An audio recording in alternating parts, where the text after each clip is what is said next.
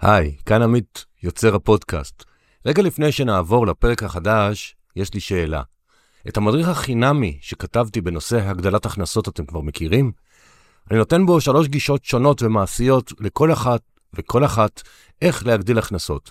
מוזמנים להוריד אותו באתר 2invest.co.il.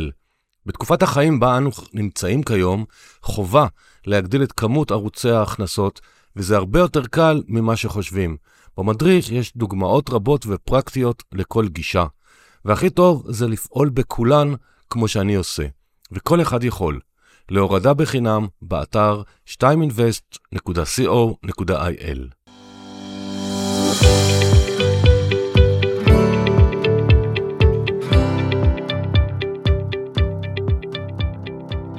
שלום לכולם, כאן עמית אשת, יחד עם רון קשת, ואנחנו בפודקאסט כסף והשקעות. תודה שבחרתם להאזין לנו היום, והפעם נדבר על תכנון פרישה. עוד לא היה פרק על הנושא הזה ספציפית. שלום רון. שלום וברכה, מה שלומך? תודה שהגעת אליי. תודה על הזמן. אה, רון הוא בן 66 ומתכנן פרישה עם ותק רב בתחום, כולל אה, הדרכות, הוא פשוט מרצה להרבה מאוד אה, ארגונים בתחום, אז הוא בטוח מבין. תכנון פרישה זה לדעתי נושא מאוד מאוד משמעותי, ויש המון המון דקויות שרוב האנשים לא מודעים, וקבלת החלטות לא נכונות יכולה לגרום לנזק גדול בגילאים המבוגרים, קרי גילאי הפרישה.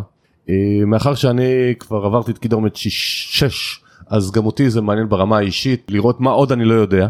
ואני מקווה שתאזינו ברוב קשב, תרשמו לעצמכם נקודות חשובות, ואם אתם צעירים, אה, ברמה של גילאי 20, 30 וקצת, תעשו טובה להורים, תשכנעו אותם להקשיב לפרק, יכול להיות שזה יחסוך להם וישפר את מצבם. אה, כרגיל חלק מהשאלות מגיעות מחברי קהילת כסף והשקעות וכמובן מחברי המועדון של כסף והשקעות ואנחנו נתחיל בשאלה ראשונה שלך היא תיראה קלה לנו לא בטוח מה זה בעצם תכנון פרישה והבן דוד של השאלה הזאת מה ההבדל בין זה לבין תכנון פיננסי. אוקיי, okay. תכנון פרישה זה נקודה בחיים שבה אדם הופך להיות מאדם שהוא עובד ו, ומתפרנס מעבודתו, בין שהוא שכיר ובין שהוא עצמאי, לבין הנקודה הזו בחיים שממנה אתה מתחיל לצרוך את כל אותם הכספים ומכל אותם המקורות שבהם אה, יש לך הכנסות. זה לאו דווקא כספים, זה יכול להיות הכנסות מנדל"ן, זה ביטוח לאומי, זה יכול להיות אה, ירושות, צוואות, אה, פוליסות ביטוח, קרנות פנסיה. זה השלב הזה שבו למעשה הסטייק מתהפך. חוסך למתחיל לצרוך את החיסכון. ומה ההבדל בין זה לבין תכנון פיננסי? כי תכנון פיננסי גם מסתכלים הוליסטית על האדם, אבל זה לא תכנון פרישה.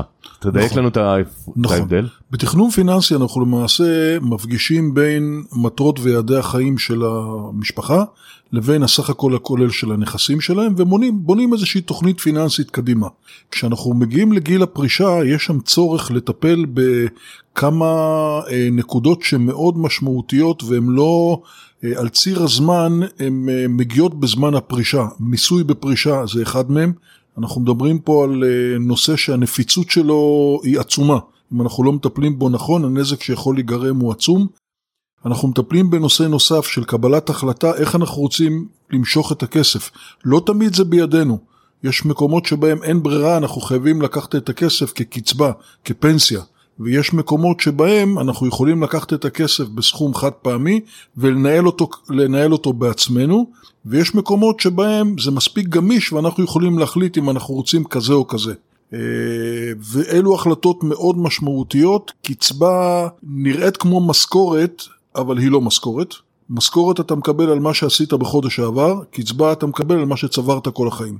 וזה גם בלתי הפיך אה, חלק מההחלטות, ואנחנו מאזינים, אני אומר, במהלך השיחה אנחנו נצלול לחלק מהמושגים שרון כבר ככה הזכיר במקרו.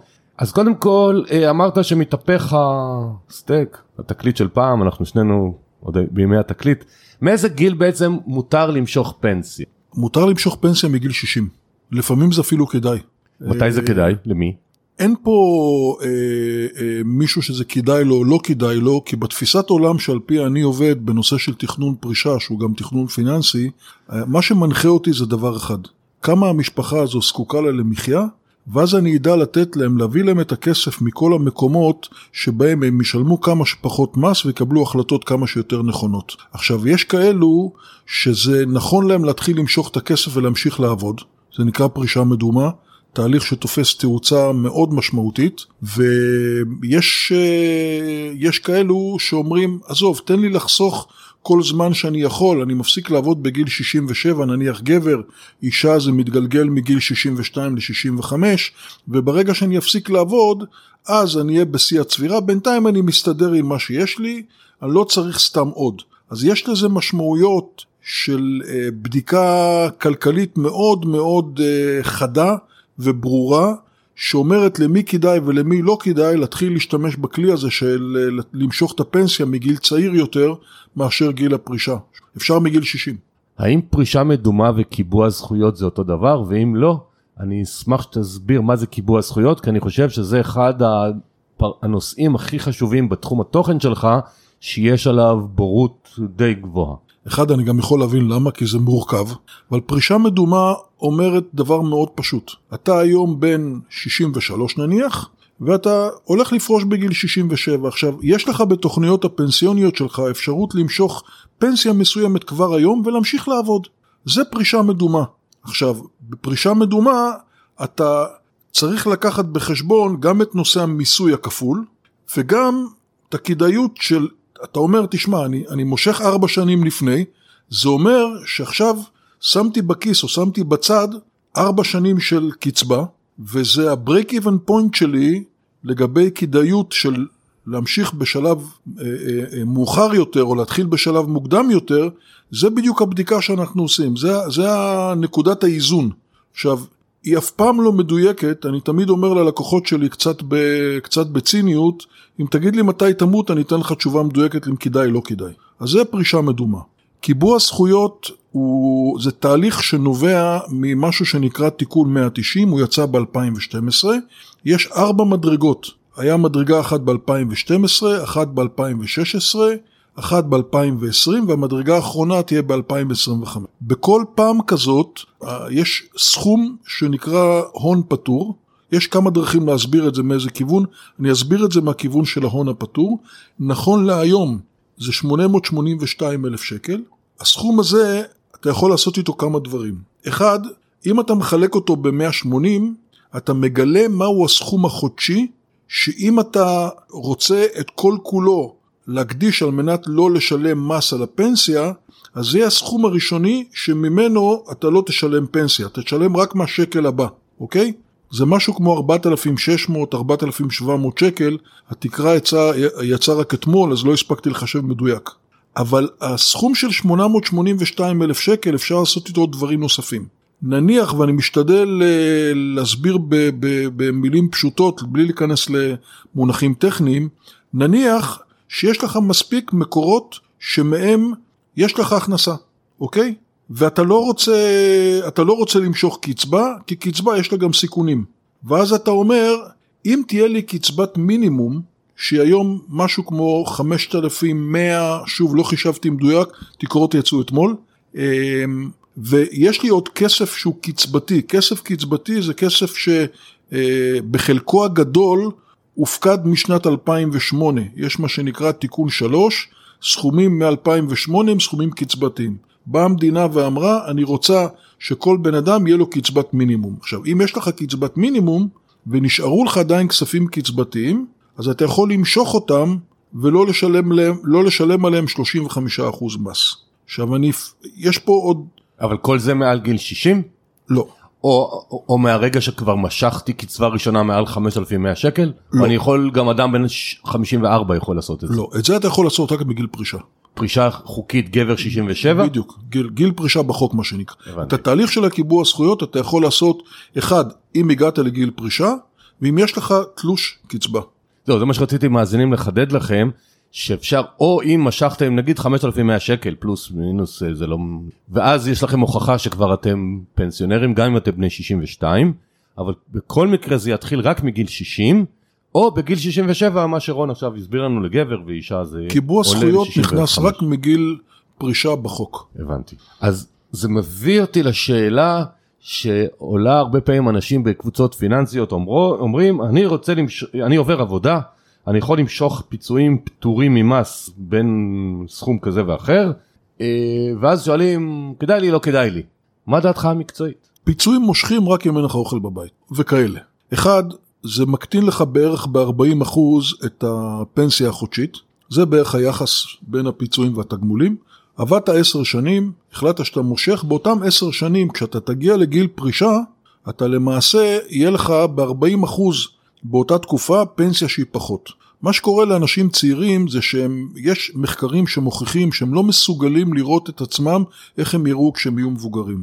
עכשיו מה שקורה בדברים האלה, אתה, אתה למעשה לוקח הלוואה מעצמך, רק שאתה אף פעם לא תחזיר אותה.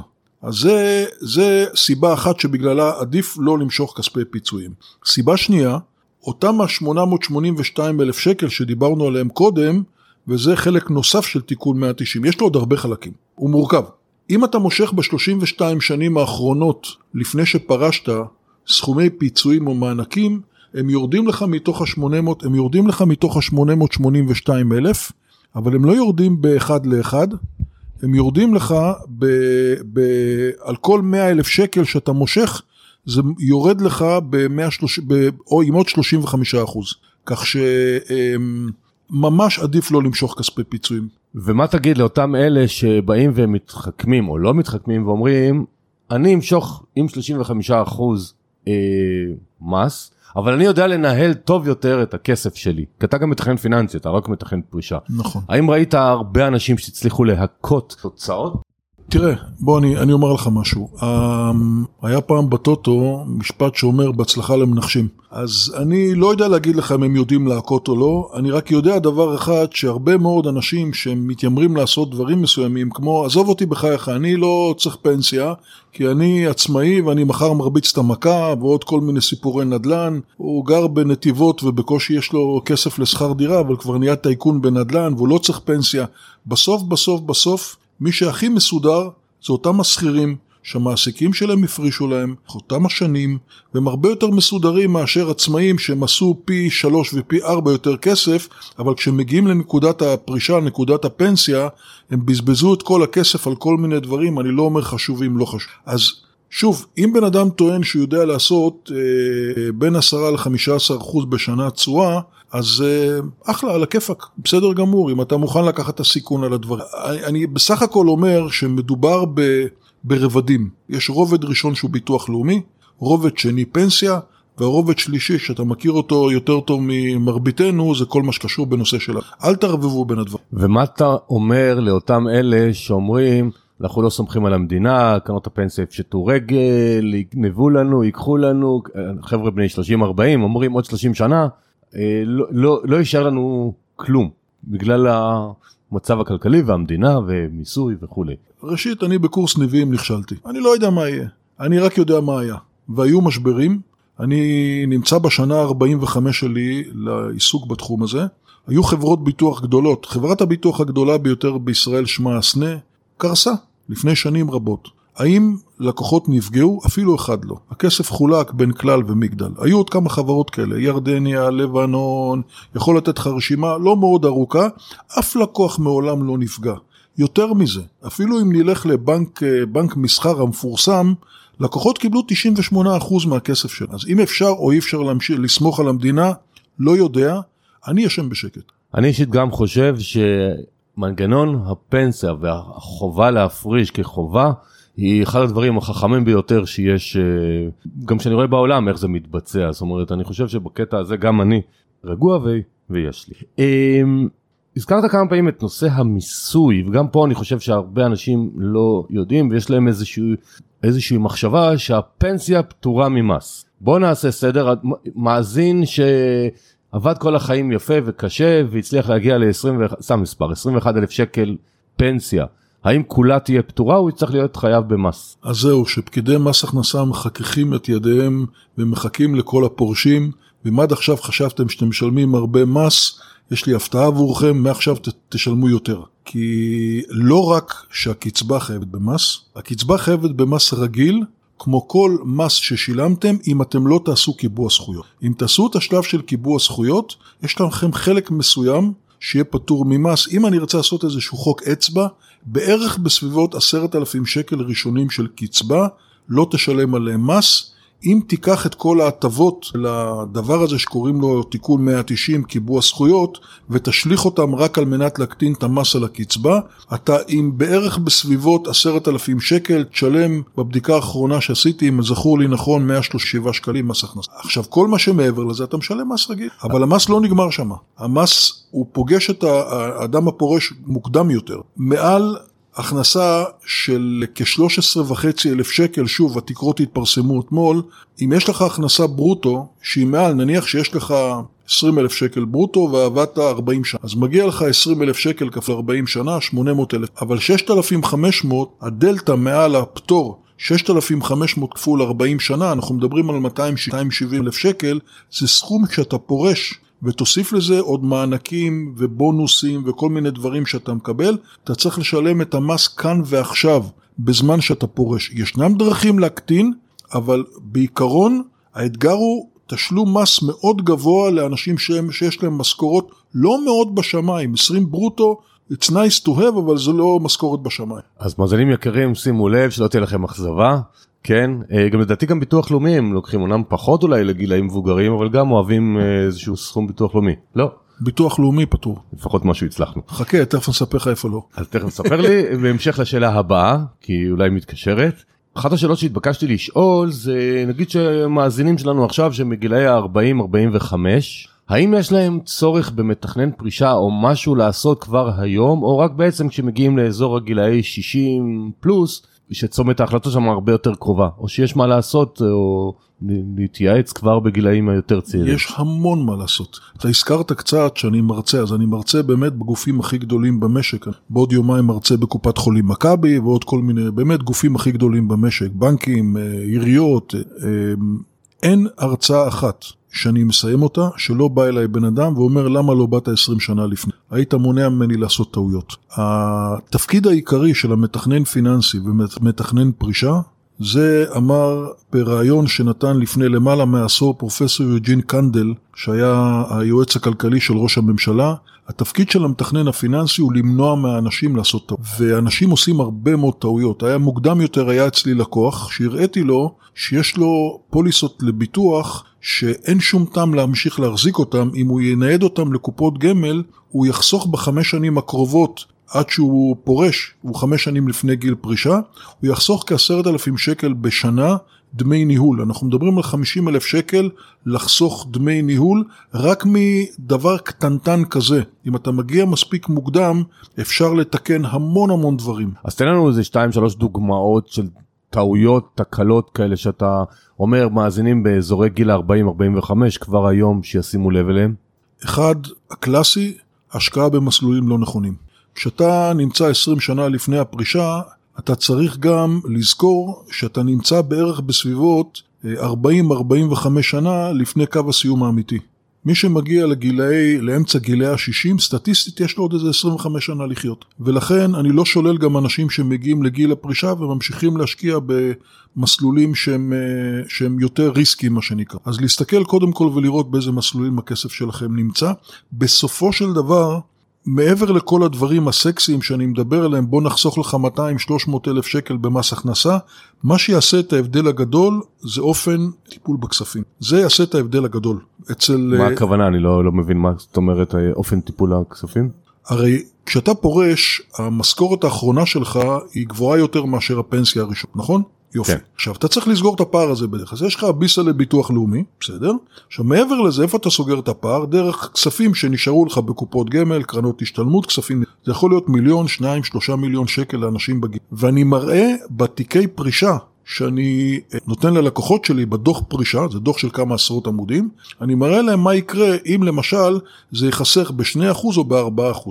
ואתה רואה כי אני מושך את, ה, את הדוח, את תזרים המזומנים, אני מושך אותו עד תחילת גילי התשעים, ואתה רואה שם פער של 2-3 מיליון שקל. הריבית דריבית הרי עושה פה, ואתה מכיר את זה טוב ממני, עושה פה הרי נפלאות. אז זה, זו טעות ראשונה.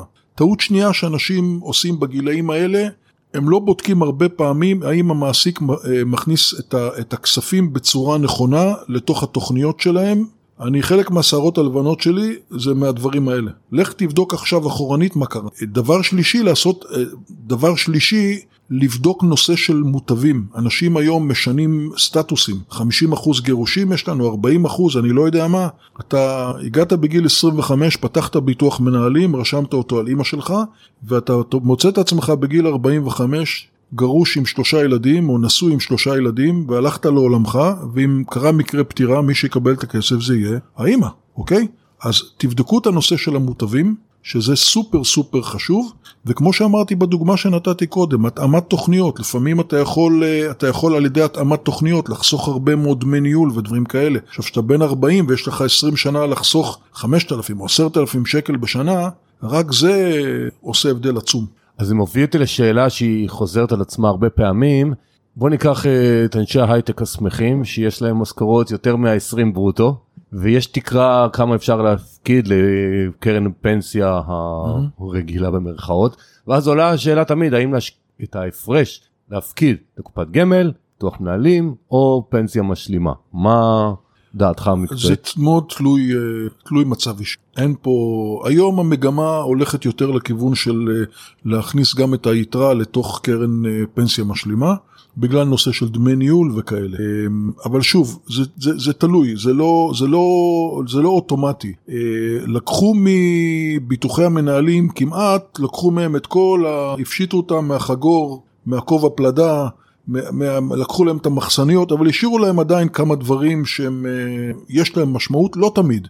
עדיין ביטוח מנהלים זה חוזה בינך לבין חברת הביטוח והוא חוזה אישי, והוא לא תקנון שיש לקרן פנסיה. אני לא יודע מה יקרה בעקבות הכמות של הנפגעים שיש עכשיו לקרנות הפנסיה בישראל, טוב זה לא יעשה להם. זה נכון, אבל חוץ מהנושא החוזי מה עוד יש, האם יש עוד משהו בביטוחי מנהלים שהוא איזשהו יתרון? לביטוח מנהלים אתה יכול היום להצמיד אה, כיסוי של אובדן כושר עבודה שהוא אובדן כושר עבודה מקצועי. אתה יכול לעשות את זה גם בביטוח, אה, גם בקרנות פנסיה, זה נקרא מטריה, אבל זה לא אוטומטי. אז אם אתה לא, אם אתה לא ממש שם לב לדברים האלה ואין לך איש מקצוע שמלווה אותך והוא איש מקצוע טוב ויודע להתאים, הנה, דיברנו על האוכלוסייה של אה, הייטקיסטים, אתה חייב ביטוח אובדן כושר עבודה מקצועי, כי אחרת ישלחו אותם במקרה של אה, פגיעה להיות שומרים בקניון. אז, אה, אבל שוב, מאוד מאוד תלוי מי ומה וכמה יש. בגדול, המגמה היום הולכת לכיוון של גם את, ה, את היתרה מעבר להכניס לקרן פנסיה. ולכאלו שיש להם ביטוחי מנהלים, מאזינים בני 50 פלוס נקרא לזה. אפשר בגדול לנייד אותם נגיד לקופת גמל או שזה אסור חוקית לנייד מביטוחי מנהלים? אפשר לנייד, כדאי לא כדאי זה סיפור אחר. אפשר כן. לנייד, לפעמים זה כדאי. לא, כי אני רואה מקרים שיש את הביטוחי מנהלים הישנים יותר, שזה נדמה לי 0.6% אה, דמי ניהול, אבל 15% מהרווחים הריאליים, וזה מתחיל מספרים גדולים להיות, ואנשים שואלים את עצמם מה, מה לעשות עם זה. זה בדיוק העניין, מה שנקרא, אתה מתאזן על ידי זה שבחלק מהתוכניות האלה יש לך עדיין מקדם קצבה מובטח, שזה למעשה גורם לוודאות מסוימת כשאדם אה, הולך אה, לקבל את הקצבה שלו. עכשיו, אם אתה שנים רבות לפני, אז ניתן לעשות את החשבון ולהגיד בכמה אני, כמה החיסכון שלי בביטוח המנהלים נשחק כל שנה, 0.6 ו-15 השנה הזאת זה 1.8 אחוז דמי ניהול. זה המון. זה... המון. המאפיה בסיציליה לוקחת פחות, אבל זה הרבה מאוד. לא, לכן אני אומר, כי גם עולה שאלה, הזכרת את זה, אז בוא, בוא נעשה גם סדר בזה. כשאומרים מקדם קצבה מובטח, למיטב ידיעתי, ואני לא בעל מקצוע כמוך, ולכן אני מעלה את השאלה, לרוב זה נגיד למי שלוקח אה, לעשר שנים 120 קצבאות, אבל אם הוא רוצה עכשיו ל-240 וגם לשים את הבן בת זוג כמוטבים, אז פתאום הסיפור של המובטח אה, לא מובטח. אתה צודק לגמרי. אבל ואז לפי איזה לוחות לוקחים את זה? ללוחות שהיה ביום שהוא נכנס או בלוחות העדכניים? חדש. אז אני אסביר רגע מה שפה דיברנו. אם יש לכם מקדם קצבה 166 או 156 או 180 שהיו לפני הרבה שנים, אז זה לעשר שנים, ואם אבל אתם רוצים עכשיו שהבן בת זוג, אם תלכו לעולמכם יקבלו מה שנקרא לפחות 240 גמלאות, שזה 20 שנה, אז פתאום אתם לא במשחק של המובטח. אני רק אדייק אותך. אני אשמח, אני אשמח. ברשותך. הקצבה עצמה, גמלאי, משולמת לכל ימי חייו. על מה שאתה אמרת זה כמה נשאר, ל... כמה נשאר ליורשים שלו במקרה פטירה. אז המאה ה-20 הזה, נניח שהבן אדם הלך לעולמו אחרי 50 גמלאות, אז ישלימו לו ל-70, אבל הקצבה שלו תמיד בכל ה... בכל התוכניות תשולם לכל החיים. מה כן. שאמרת זה על המוטבים בלבד. נכון, גם אם הוא יחיה עד גיל 140, סטטיסטית, אה, אז חברת הביטוח במקרה שלו הפסידה, אבל הוא יקבל לכל ימי חייו. אני דיברתי, התכוונתי למקרים שיש חוסר איזון גדול ויש בהרבה תאים משפחתיים שאו הגבר או האישה פנסיה גדולה, הבן בת זוג לא, ורוצים לדאוג גם לנותר בחיים. אז פשוט תדעו את זה, אנחנו לא אומרים כן לעשות, לא לעשות, כל השיחה שלנו כדרך אגב זה מידע אנחנו לא ממליצים על שום דבר, אה, אבל חשוב לנו שתדעו את זה. בוא, אני, אני אתן לך רק דוגמה, אני... יצא במקרה שבחודש חודשיים האחרונים הגיעו אליי כמה לקוחות בני 80 פלוס לתכנון פרישה. הגיע הזמן? כן, בדיוק, הגיע הזמן. אז עזוב רגע את השאלה האם בכלל כדאי להם למשוך קצבה בגילאים כאלה, שזו שאלה טובה. אה, אבל אחד מהדברים שעלו שם זה החוסר איזון, כמו שאתה אומר, בין, בין בני הזוג. אז אומר במקרה של אה, לקוח מסוים שממש לפני כמה ימים, הוא אומר, אצלי הרגל שלי מאוד מאוד חזקה, אבל אם קורה משהו אני רוצה להבטיח את זה שלרעייתי יהיה לפחות 22 אלף שקל לחודש למחיה, מה שלא יהיה, מאיפה שלא יקרה, תיקח לי את הכסף מאיפה שאתה רוצה, אני רוצה לדאוג לה, זה יותר חשוב מאשר, אז זה, זה הניואנסים של, של תכנון הפרישה, המון ניואנסים. זה בוודאי, אני גם, אבל העלית פה נקודה שמעניינת, אותו אדם בן 81, ונקווה שיש לו קרן אה, ביטוח מנהלים, לא, ביטוח מנהלים זה קל, קרן פנסיה שהוא לא נגע בה, הוא לא משך, הוא צובר. בגילים האלה כבר מושכים, מקרנות פנסיה מושכים. חייבים או, או, או, או אה, כדאי? לא, השאלה הייתה, אני אגיד למה התכוונתי לשאול. כי ביטוח מנהלים, אם יש לו סכום כזה גדול, גדול, קטן, לא משנה, והוא לא משך בגיל 81 והלך לעולמו, היורשת תקבל איזה, למיטב ידיעתי, בצ'ק את הסכום שנצבר שם. השאלה בקרן פנסיה, אם לא משכו, איך האלמן אלמנה מקבלים. אז רגע, אז בואו בוא גם נפרק את הנושא של... יאללה. ביטוחי מנהלים, הכסף מתחלק למעשה לשלושה חלקים. יש כסף שנכנס... כסף בדרך כלל קצבתי או הוני שנכנסים עד שנת 2000, אתה יכול למשוך אותם בגיל 60 בפטור מלא ממס.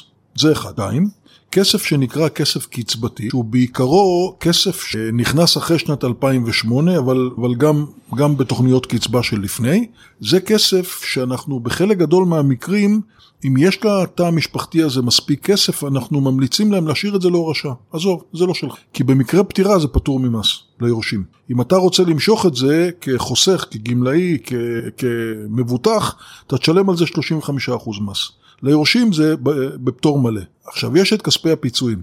כספי הפיצויים הם לא פטורים ממס ליורשים, יש שם התחשבנות. ולכן בחלק גדול מהמקרים אנחנו, דווקא מכספי הפיצויים, אנחנו נמליץ למשוך קצבה. אז זה, ה, זה, זה החלוקות. עכשיו פה אתה יכול לשחק עם זה, כי אתה יכול לבוא ולהגיד, אוקיי, אני משאיר כסף להורשה, ואני לא לוקח קצבה גבוהה שיכולתי לקחת, אני לוקח קצבה נמוכה יותר וככה אני גם מקטין את המס. יש פה המון מקום. לבצע פה שינויים מותאמי, מותאמי לקוח. כשאנחנו אומרים להקטין את רמת המס, אם אני חוזר לתחילת השיחה, סדר גודל מ-2025 זה יהיה 10,000, 11,000 שקל, מה שאמרת, פטור. אנחנו מדברים מי שעכשיו אה, יכול כבר לקבל קצבה של 20,000 שקל לצורך העניין, אז על אותם 9,000 לראות איך אתם משחק איתם ולהקטין מס. נכון. ואם זה היה מורכב מדי, עוד פעם אני ממש ממליץ לכם להאזין לפרק הזה שוב ולהשמיע להורים, למבוגרים יותר, כי יש פה סכומים גדולים. שאלה שנשאלה גם, התבקשתי לשאול, אדם שמקבל קצבאות מביטוח לאומי או נכות מחברת ביטוח, אובדן כושר וכולי, האם בזמן קבלת פנסיה זה משפיע לרעה על הקצבאות שהוא מקבל? זה מתנגש. זאת אומרת, יקזזו לו? כן. בחלק גדול מהמקרים כן. ישנם תוכניות, תוכניות מסוימות שהוציאו אותם ללא קיזוז. אבל במרבית, ה, במרבית המקרים זה, זה מתנגש. ואז איך ידעו? נגיד חברת הביטוח צריכה לשלם לאדם פנסיה והוא מקבל אובדן כושר עבודה מ... מחברה אחרת או מביטוח לאומי. יודעים, איך, יודעים, יודעים. איך יש מערכת כזאת שמדווחת? כן, האח הגדול. אה, יש מושג כזה שנקרא אנונה. והשאלה שאני מבקש שתסביר לנו זה מאיזה מכשירים אפשר לקבל אנונה, מה זה ומאיזה גיל. אנונה למעשה זה אומר, יש לי סכום מסוים ואני רוצה למשוך ממנו אה, סכומים חודשיים, או אפשר גם פתאום סכומים חד פעמים, נניח יש לי מיליון שקל, ואני רוצה למשוך 5,000 שקל לחודש, כי זה מה שחסר לי במאזן המשפחתי. אז אתה יכול למעשה מכל גיל, גם בגיל 40, אם יש לך כך וכך אה, סכום, אתה אומר, אני מכניס את זה לנגיד פוליסת חיסכון, ואתה, ואתה אומר, אוקיי, אני זקוק להשלמה של 5,000. אז המכשיר שנקרא פוליסת חיסכון, שהוא המכשיר העיקרי שבו משתמשים לצורך תשלום אנונה, הוא משלם ריבית מסוימת. זאת אומרת, הוא נותן ריבית מסוימת כמובן בהתאם לשנה, אם ישנה שנה שבה יש רווחים, ישנה שנה שיש הפסדים, אז, אז לא. זור, הם זורקים לך פנימה לתוך החשבון, במין הוראת קבע הפוכה כזאת, סכום חודשי. נניח אני בתכנון פיננסי של משפחת ישראלי יודע שחסר להם 7,000-8,000 שקל בחודש, ובמקום לקחת קצבה, כי נגיד הבן אדם לא בריא, שזה גם אה, שיקול, אנשים בגילאים האלה בדרך כלל הבריאות שלהם לא נהיית יותר טובה, ואני, זה אחד השיקולים שאני מסתכל, הוא אומר לי, תשמע, אני לא בריא, אז בוא תיקח כמה שפחות קצבה, כמה שפחות כסף תשעבד לצורך קצבה, קח את הכסף שלך ותתחיל לקחת את התשלום החודשי, כי הקרן לא נפגעת. מרגע שלקחת מיליון שקל ושמת את זה בתוך קצבה, קיבלת את הקצבה הראשונה, מיליון שקל נעלמים, אין יותר. אם עשית את זה בצורה של אנונה, אז לקחת 5,000 שקל, הלכת לעולמך, המיליון שקל נשאר. אבל אם נותנים, הסכום שאני אקבל הוא רק מעל הקרן, אז אני גם יכול לבקש סכום שינגוס בקרן. כמה שאתה רוצה. לא, אז אני אומר, אז המיליון לא נשאר, על, כי הוא לא חייב להישאר, תלוי בי אם לא. אני מושך, אה, כמה אני מושך. כי אותם נכון. 7,800 שקל, סתם אני אומר שאמרת מקודם, הם נגיד איזה, איזה כמעט 9% בשנה, אז יש שנים שזה יאכל מהקרן. הם לא, הם לא, לאורך זמן הם לא יחזיקו, אלא אם כן אתה... לא, זה ייגמר, לא. מסלולים, זה... מסלולים זה... מאוד uh, אגרסיביים. או שזה ייגמר, או שזה אותו לקוח בן ה-80, שהוא כבר לא בונה להישאר עוד נכון, 40 שנה. נכון, בדיוק, בדיוק. שאלה שהרבה גם מתלבטים בה, המוצר קופת גמל, מה היתרון בהפקדה אליו? האם אפשר uh, לנייד אליו גם, כמו שאמרנו, ביטוחי מנהלים או קרנות פנסיה? זאת אומרת, מה, כמתכנן פרישה ומתכנן פיננסי, מתי קופת גמל זה מוצר שהוא מעניין? קופת גמל היא מוצר מאוד מעניין, כי הוא מוצר רזה, אין בו העמסות של עניינים ביטוחיים, פנסיית שאירים, לא פנסיית נכות, זה לא שזה ביטוח חיים וביטוח אובדן כושר עבודה בשפה של ביטוחי מנהלים. וכשאתה לא צריך את התוספות האלה, אז המקום הנכון להכניס אליו כסף זה, זה קופת גמל. מבחינת הטבות המס, הפקדה לקופת גמל או לביטוח מנהלים או לקרן פנסיה, זה אותו דבר. העלות של הניהול של אה, דמי ניהול הם אה, נמוכים בדרך כלל. היום בחלק מקרנות הפנסיה דמי הניהול הם גם נמוכים, אבל בקופות הגמל, כשאתה מסתכל על קופת גמל שאתה לא צריך את המרכיבים הביטוחיים, אז הכלי הוא כלי מצוין. אבל בוא נבהיר שזה כסף שהוא לא נזיל, זה לא קופת גמל להשקעה, מאזינים אל תתבלבלו, אנחנו מדברים על קופת גמל, שזה גם אבסורד שנתנו לזה אותם שמות לבלבל את הקהל, אה, אבל קופת הגמל הוא בעצם אני לא יכול למשוך אותו מתי שבא לי. בעיקרון, אתה צודק בעיקרון, אבל תלוי כמובן מאיזה מרכיבים. אם יש שם כסף של לפני שנת 2000... לא, לא, אני מדבר על היותר צעירים, נגיד, גילאי 30-50 שמאזינים לנו, מתי להשתמש בזה. אני, מה שאני יודע, ותתקן אותי, שאם אני רוצה כמכשיר הורשה, הוא יכול להיות מעניין, אבל אה, בגדול אה, הוא נעול, אתם לא יכולים היום לשים ומחרתיים למשוך. אם זה קופת גמל של שכירה, בוודאי, גם קופת גמל עצמאית, יש לך מועדי משיכה. אז אפשר להמיר את זה, להעביר לקופה משלמת, לפנסיה, או כל מיני דברים שיועץ פרישה יודע לתת לכם, נכון. אבל תזכרו שזה לא נזיל, זאת אומרת, אם בעבודה ממליצים לכם, תבינו טוב מה היתרונות וחסרונות. שאלה ליותר מבוגרים, בערך כמונו אולי קצת פחות, יש כאלה שעדיין נמצאים עם הפנסיות הצוברות או במשרדי החינוך וכל מיני דברים כאלה, ובעצם הם יכולים לצבור עד 70 אחוז, כאילו 2 אחוז כל שנה 35 שנים. ואז אני אשאל את השאלה מה עושים אחרי זה, נגיד הגענו ל-70 אחוז, איפה, לאן מפרישים? האם נמשיך להפריש לאותו מקום, או יש לך רעיון אחר בשבילם? אם אנחנו מסתכלים מנקודת מבט של כסף נכנס, כסף יוצא, להמשיך להפריש לתוך קרן פנסיה שעברת את ה-70 אחוז, זה רעיון לא טוב. אתה תקבל יותר כסף אם תיקח מעכשיו ותכניס את הכסף הזה לקופת גמל. אלא ש... ב, נניח בקרן פנסיה ותיקה או משהו כזה, יש גם את המרכיבים הביטוחיים. כך שעל מנת להיות במצב שבו אתה שומר על הכיסויים הביטוחיים שלך, אז כדאי לך להמשיך להפריש לאותה קרן פנסיה. ואפשר להקטין את סכום ההפרשה, זאת אומרת נגיד שאני, סתם אני מגיד שאני מפריש 2,000 שקל לחודש, אני יכול להפריש 500 כדי לשמור על זכויות ואת ה-1500 לקופת גמל או שזה הכל או כלום? לא תמשוך, לא, לא, לא יהיה לך את כל ה... תראה, השאלה אם אתה, ב... השאלה אם אתה שכיר או עצמאי. אם אתה שכיר לצורך העניין. אם אתה שכיר יש לך את המשכורת, יש לך משכורת של עשרת אלפים שקל, שעד עכשיו הופרש לביטוח מנהלים, סליחה, לקרן פנסיה, ועכשיו עברת את ה-35 שנה, אם אתה רוצה להמשיך לשמור את אותם הזכויות, באותם הזכויות של, של שאירים ושל נכות, אתה צריך להפריש את, אותה, את, אותה, את אותם הסכומים. הבנתי. אתה עושה גם, בייחוד בתקופות האחרונות, הרבה בנושא של אה, העברה בין דורית, הורשה בין דורית, העברה בין דורית. אז זה מושג שעוד לא נכנס מספיק תודעה אני חושב.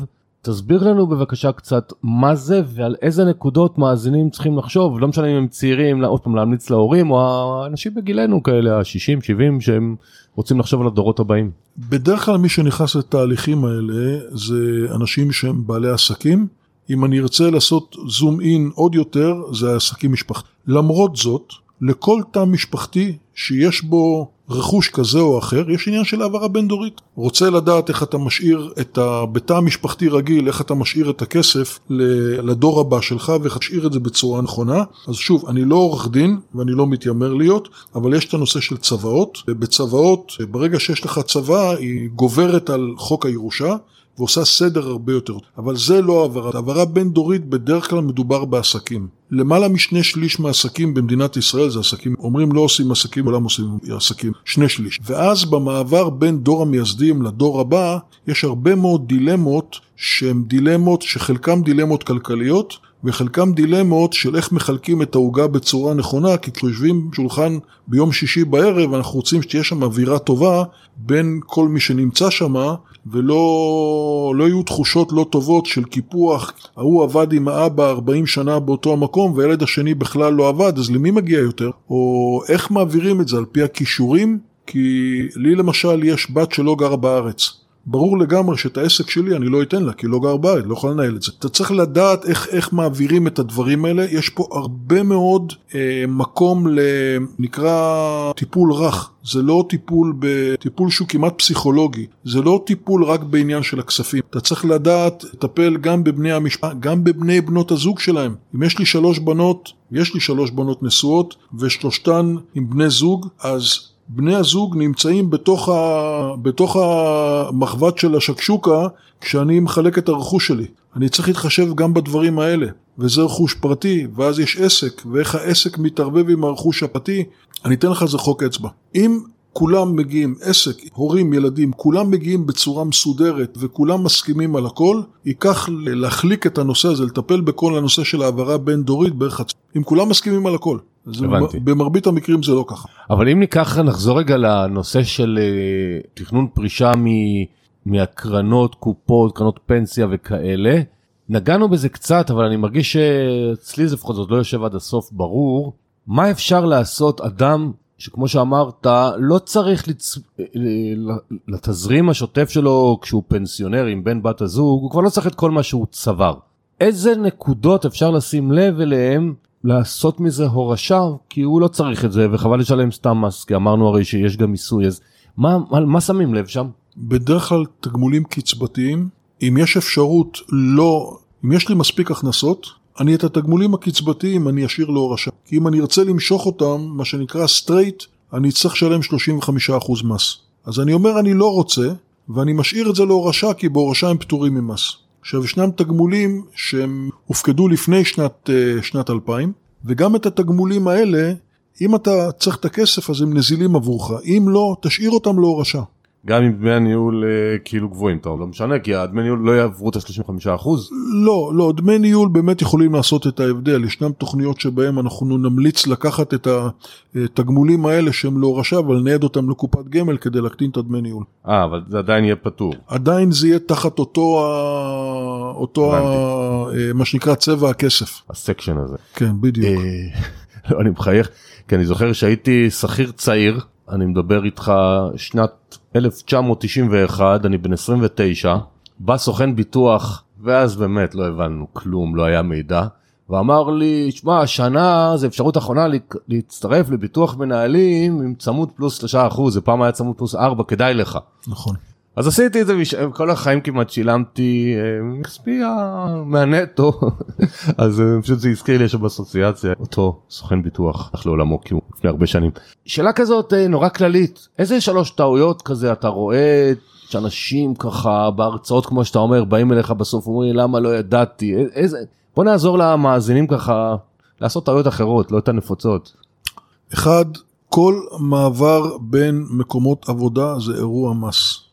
אם אתם לא סוגרים מעבר הזה בין מקומות העבודה על ידי טיפול בכל מה שקשור בנושא של תופסי המס, זה תופסי 161 זה נקרא, ואישורים ממס הכנסה, צריך לגשת למס הכנסה לקבל אישור. שואלים אותך בעזיבה, מה אתה רוצה לעשות עם הכסף? אז אתה אומר, אני רוצה לקבל את זה בתור קצבה, אני רוצה לקבל את זה בתור סכום חד פעמי, את הפיצויים, ואם אתה לא עושה את זה, מבחינת מס הכנסה זה כאילו משכת את הכסף. וזה מקטין לך את הפטור של ה-882 האלה. וזה יכול לעשות גם דברים שהם הרבה יותר גרועים, זה טעות אחת. לטפל קודם כל בנושא של בעזיבות עבודה. דבר שני, אמ, אם אני מסתכל על, אה, על טעויות לאורך זמן, אז שוב, אני חוזר לנושא של, אה, של אופן ניהול הכספים. אנשים די, די מזלזלים בזה. הם אומרים, עזוב, אני שמרני, ויש לי לקוח שהייתי אצל אבא שלו לפני כמה ימים, הוא היום בן קרוב ל-50, לפני למעלה מ-20 שנה, עם משכורת יפה. אמרתי לו, הוא אומר לי, תן לי עצה טובה אחת. אמרתי לו, אם, סליחה על הביטוי, מוכר, מותר בפודקאסט לומר, אם יש, לך, אם יש לך ביצים, מותר? אז אמרתי לו ככה, אם יש לך ביצים, כנס למסלול מנייתי, הוא היה בן 20 וקצת, ולעולם אל תצא משם. לא משנה מה יקרה, גם אם יראה לך שנפלו השמיים, אל תצא. יש לך מספיק אומץ בשביל שקורים משברים לא לצאת? הוא אומר, הוא בא אליי לפני שנתיים, הפנסיה הצפויה שלו 130 אלף שקל בחודש. סכום נאה. סכום נאה. והוא אומר לי, אוקיי, עכשיו תראה כמה מס אני צריך לשלם, אז איך אתה מוציא אותי מהסיפור הזה? שזה בעיה בכיוון אחר. בעיה טובה. בדיוק. אז, אז הנושא של ניהול כספים מאוד מאוד חשוב. תשלמו פעם בכמה זמן למישהו שיבדוק לכם את התוכנית. עצות בחינם הן עצות נחמדות. אתה רואה מה כתוב שם? אם, אם אתה... אתה חושב שיקר לשכור מקצוען, חכה לראות כמה יעלו לך עצות מחובבן. זה קראתי עכשיו אה, משהו שיש לרון פה במשרד, ו... אז הוא כנראה מאמין בזה. אני גם מאמין בזה, ואמר לי איש חכם, ההוצאה הכי טובה שאתה יכול להוציא בחיים שלך, זה לשלם כסף למומחים. מומחים אמיתיים, בכל דבר. תראה, מאזיני הפודקאסט מכירים את הגישה שלי, יש לי גם סרטוני יוטיוב בנושא והכל, ש...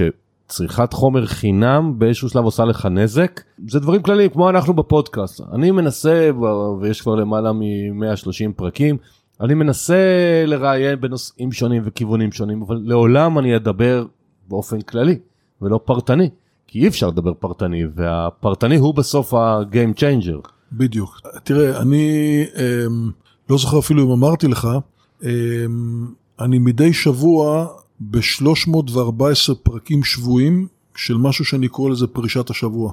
זה מופיע אצלי בפייסבוק ובעוד הרבה מאוד מקומות, ואני פוגש אנשים, ביום שישי האחרון פגשתי איזה מישהו באיזה מקום, אמרתי, תגיד, איפה נמצאת החנות של משהו טבעוני? אז הוא אמר לי, אני מכיר אותך. ותודה רבה על כל העצות שאתה נותן לי וכל הדברים האלה. כשאתה מנסה ללמוד מדברים כאלה, זה בסדר למידע כללי, אבל כשזה מגיע לאני העצמי שלך, לכו לבן אדם, תשלמו לו כסף. אני טוען, אני רציתי להוציא, הרצתי משהו שנקרא חוק התייעצות פנסיונית חובה. מדינת ישראל נותנת לך היום בעלות של קרוב ל-20 מיליארד שקל בשנה הטבות מס פנסיוני. והיא לא משגיחה בכלל על מה אתה עושה עם הכסף. אתה יכול לחרע את הכסף, היא נתנה לך את ההטבת מס. אני אומר, תבוא פעם בארבע שנים למדינת ישראל, תוכיח לה ששילמת איקס כסף ליועץ, ואז הם ייתנו לך את זה. כי אתה עושה כל הזמן, לא אתה, אני, אנחנו עושים טעויות. תחשוב רגע מה היה קורה אם היית נכנס לרכב בבוקר, דלת לידך הייתה נפתחת, היה מתחשב, מתיישב לידך שוטר, סוגר את הזה, לא מדבר איתך כל היום. בכמה היה יורד כמות הטעויות שאתה עושה? דרמטי. קחו כן. יועצים. זה נכון, אבל האם המדינה אני רוצה שתתערב, זה כבר שיקול אחר, אבל ללא ספק בעלי מקצוע בתחום הפיננסי, כמו שאני אומר, יועץ משכנתאות למשל, חובה ברכישת נכס, עורך דין ותכנון פרישה, תכנון פיננסי, שתבינו מה אתם עושים עם הכסף, זה ישפר את מצבכם. אז זה מוביל אותי שאלה לפני האחרונה, מה אתה אוהב בעבודה שלך? אנשים, אנשים. פרישה זה לא רק כסף, זה קודם כל, וזה אחד הדברים הראשונים שאני שואל את מי שבא אליי, גם בהרצאות שלי, דבר ראשון שאני שואל, 30, 40, 50 איש בהרצאה, מי מכם יודע מה הוא הולך לעשות למחרת בבוקר שהוא פורק? כי האתגר המנטלי הוא יותר משמעותי מאשר האתגר הכלכלי, ואני איש של אתגרים כלכליים. ואני אומר בעצמי, האתגר הכלכלי אתה סוגר אותו בתוך שלושה ארבעה חודשים מרגע שפרשת, הכל נגמר, הכל מסודר, שמת את הרכבת על הפסים, נתת לבעיטה, היא נוסעת. בעניין המנטלי אתה מתמודד הרבה מאוד זמן, ואם אתה לא... אז אחד הדברים שהכי מעניינים אותי. אני, אני בן אדם של... אני מאוד אוהב להרצות, מאוד. אני, אני רואה אנשים מגיעים אליי לאחר מכן ואומרים, שמע, אנחנו בני 60 פלוס, הידע שקיבלנו ממך בשעה וחצי של הרצאה כי זה משך הזמן, אני, אני מלמד אותם איך אני בונה תיק תכנון פרישה, ממש אומר להם, תראו, ככה אני בונה תיק תכנון פרישה, מטרות ויעדים, אה, נכסים, מיסוי, הכל הכל הכל, מראה להם כאילו הם מלווים אותי בתיק תכנון פרישה, זו הדרך שלי להרצות לאנשים, לא סתם לתת להם דוגמאות, אלא לתת להם ממש, להראות להם את הדרך, אז אני מאוד מאוד אוהב להרצות, מאוד. איזה יופי, איזה יופי. אה, תיקחו השראה, אדם, כמו שאמרנו, שהוא כבר יכול לפרוש קלנדרית והוא בן 66, הוא עדיין עושה את מה שהוא אוהב. אני תמיד אומר, חייבים גם להתפרנס כל אחד, זה נקרא מקצוע הכסף, אבל משהו לנשמה כל אחד חייב לעשות. בשבילי למשל זה הפודקאסט, זה אחד הדברים שמהנים אותי. אז הגענו לשאלה האחרונה, והיא שאני מבקש מכל מרואיין ומרואיינת לתת לנו איזה שלושה טיפים לחיים לא משנה אם דיברנו עליהם אז תאגד תאסוף לנו את זה או דברים שאתה מאמין בהם ככה שיעשו טוב לאנשים. נתחיל דווקא ממה שאמרתי קודם לפני שאתם פורשים שנה שנתיים לפני כן תתכוננו לזה ותשאלו את עצמכם מה אתם עושים ביום שער מכן. הכרתי רופא מנהל מחלקה היה חצי ריבונו של עולם וחודש וחצי לאחר מכן כשכבר הוואטסאפים הפסיקו להגיע אליו הוא היה מרוקן לחלוטין וממש בתחושה מאוד מאוד לא טובה. תתכוננו לפרישה שלכם בצדדים המנטליים, התעסוקתיים, העיסוקיים. יש היום לא מעט יועצי פרישה מנטליים, תעזרו באנשים האלה אם אתם לא יודעים מה לעשות עם, מה לעשות עם זה לבד. זה דבר ראשון. דבר שני, תתעניינו קצת במה קורה מסביבכם. זה בסדר שאתם לוקחים יועץ, אבל תתעניינו קצת במה קורה מסביבכם. תבינו קצת מושגים, תלמדו טיפה מושגים. מה זה, מה זה קצבה, מה זה, מה זה קיבוע זכויות, שתבינו ברמת כותרת במה מדובר, אם אתם יכולים כשאתם נכנסים לתוך התהליך הזה לבוא עם ידע מינימלי, זה מאוד מאוד יעזור לכם. אני חושב שזה זה, זה בערך הדברים ש, שאני מוציא איתם לדרך את אה, אנשים שאני מרצה להם ואני אומר להם, ותבינו עוד דבר אחד, שבסוף בסוף בסוף כל התוכניות הפנסיוניות וכל הדברים האלה באות לשרת את החיים. אז קודם כל תראו איפה אתם עומדים, תעשו איזושהי בדיקה כלכלית של כמה כסף אתם צורכים, לכמה כסף אתם זקוקים לחופשות ונסיעות, כמה כסף אתם זקוקים להחלפת מכוניות, כמה כסף אתם רוצים לתת לילדים ומתי. תעשו לעצמכם תזרים מזומנים, זה לא קשה, ואחר כך את כל שאר הדברים תשימו אה, אה, על פי מה שאתם צריכים. עזבו את התוכניות, באים אליי אנשים, תגיד, מה אתה אומר עם פוליסת ביטוח מנהלים משנת 2001? אני לא יודע. אבל אתה רון קשת, אני יודע, אני רק לא יודע מה זה משמש. תגידי לי מה זה משמש. אז קודם כל, לדבר עם האנשים במונחים של, של הצורך עצמו. משם לצאת לנושא של... ולא הזכרת כדורגל, זה לא בסדר, זה השלישי. כדורגל... רון הוא פשוט אה, חובב כדורגל מושבע שנים רבות, אז אה, לכן אני... הייתם צריכים לראות את הנחת שהייתה על פניו שעברנו לה. כי זה חלק מהמנטליות, הדברים שגם אוהבים לעשות. לגמרי, לגמרי, כן, כן, לגמרי. כדורגל, אה, אני נולדתי לאבא שהוא היה שופט כדורגל, ואצלי בדם אין כדוריות לבנות ואדומות, יש כדורגלים כאלה קטנים, ואני נהנה מזה. נהדר זה מה באנו לעולם גם ליהנות אנשים לפעמים קצת מפספסים את זה ושוכחים לגמרי. בסוף באנו לעולם גם ליהנות לא לסבול. לגמרי, לגמרי. תודה רבה רון היה מרתק. תודה רבה לך. אה, פרטי הקשר של רון בתיאור הפרק ומי שיגיד שהוא בא דרך כסף והשקעות הוא יהיה זכאי גם לחמישה אחוז הנחה בתכנון פרישה או מוצרים אחרים שרון ירצה אתם תרצו לרכוש ממנו אז לא לשכוח. Uh, בתיאור הפרק גם תמצאו לינק להרשמה למועדון כסף והשקעות, מי שרוצה להכיר, ולהצטרף, ותודה רבה, תודה שהייתם איתנו, מקווים שקיבלתם ערך. אני מזכיר שוב, זה פרק מאוד חשוב לכל גיל, אז אם ההורים פחות מקשיבים לפודקאסטים, זה הזמן שיכירו ויקשיבו. ניפגש ב... תודה רבה.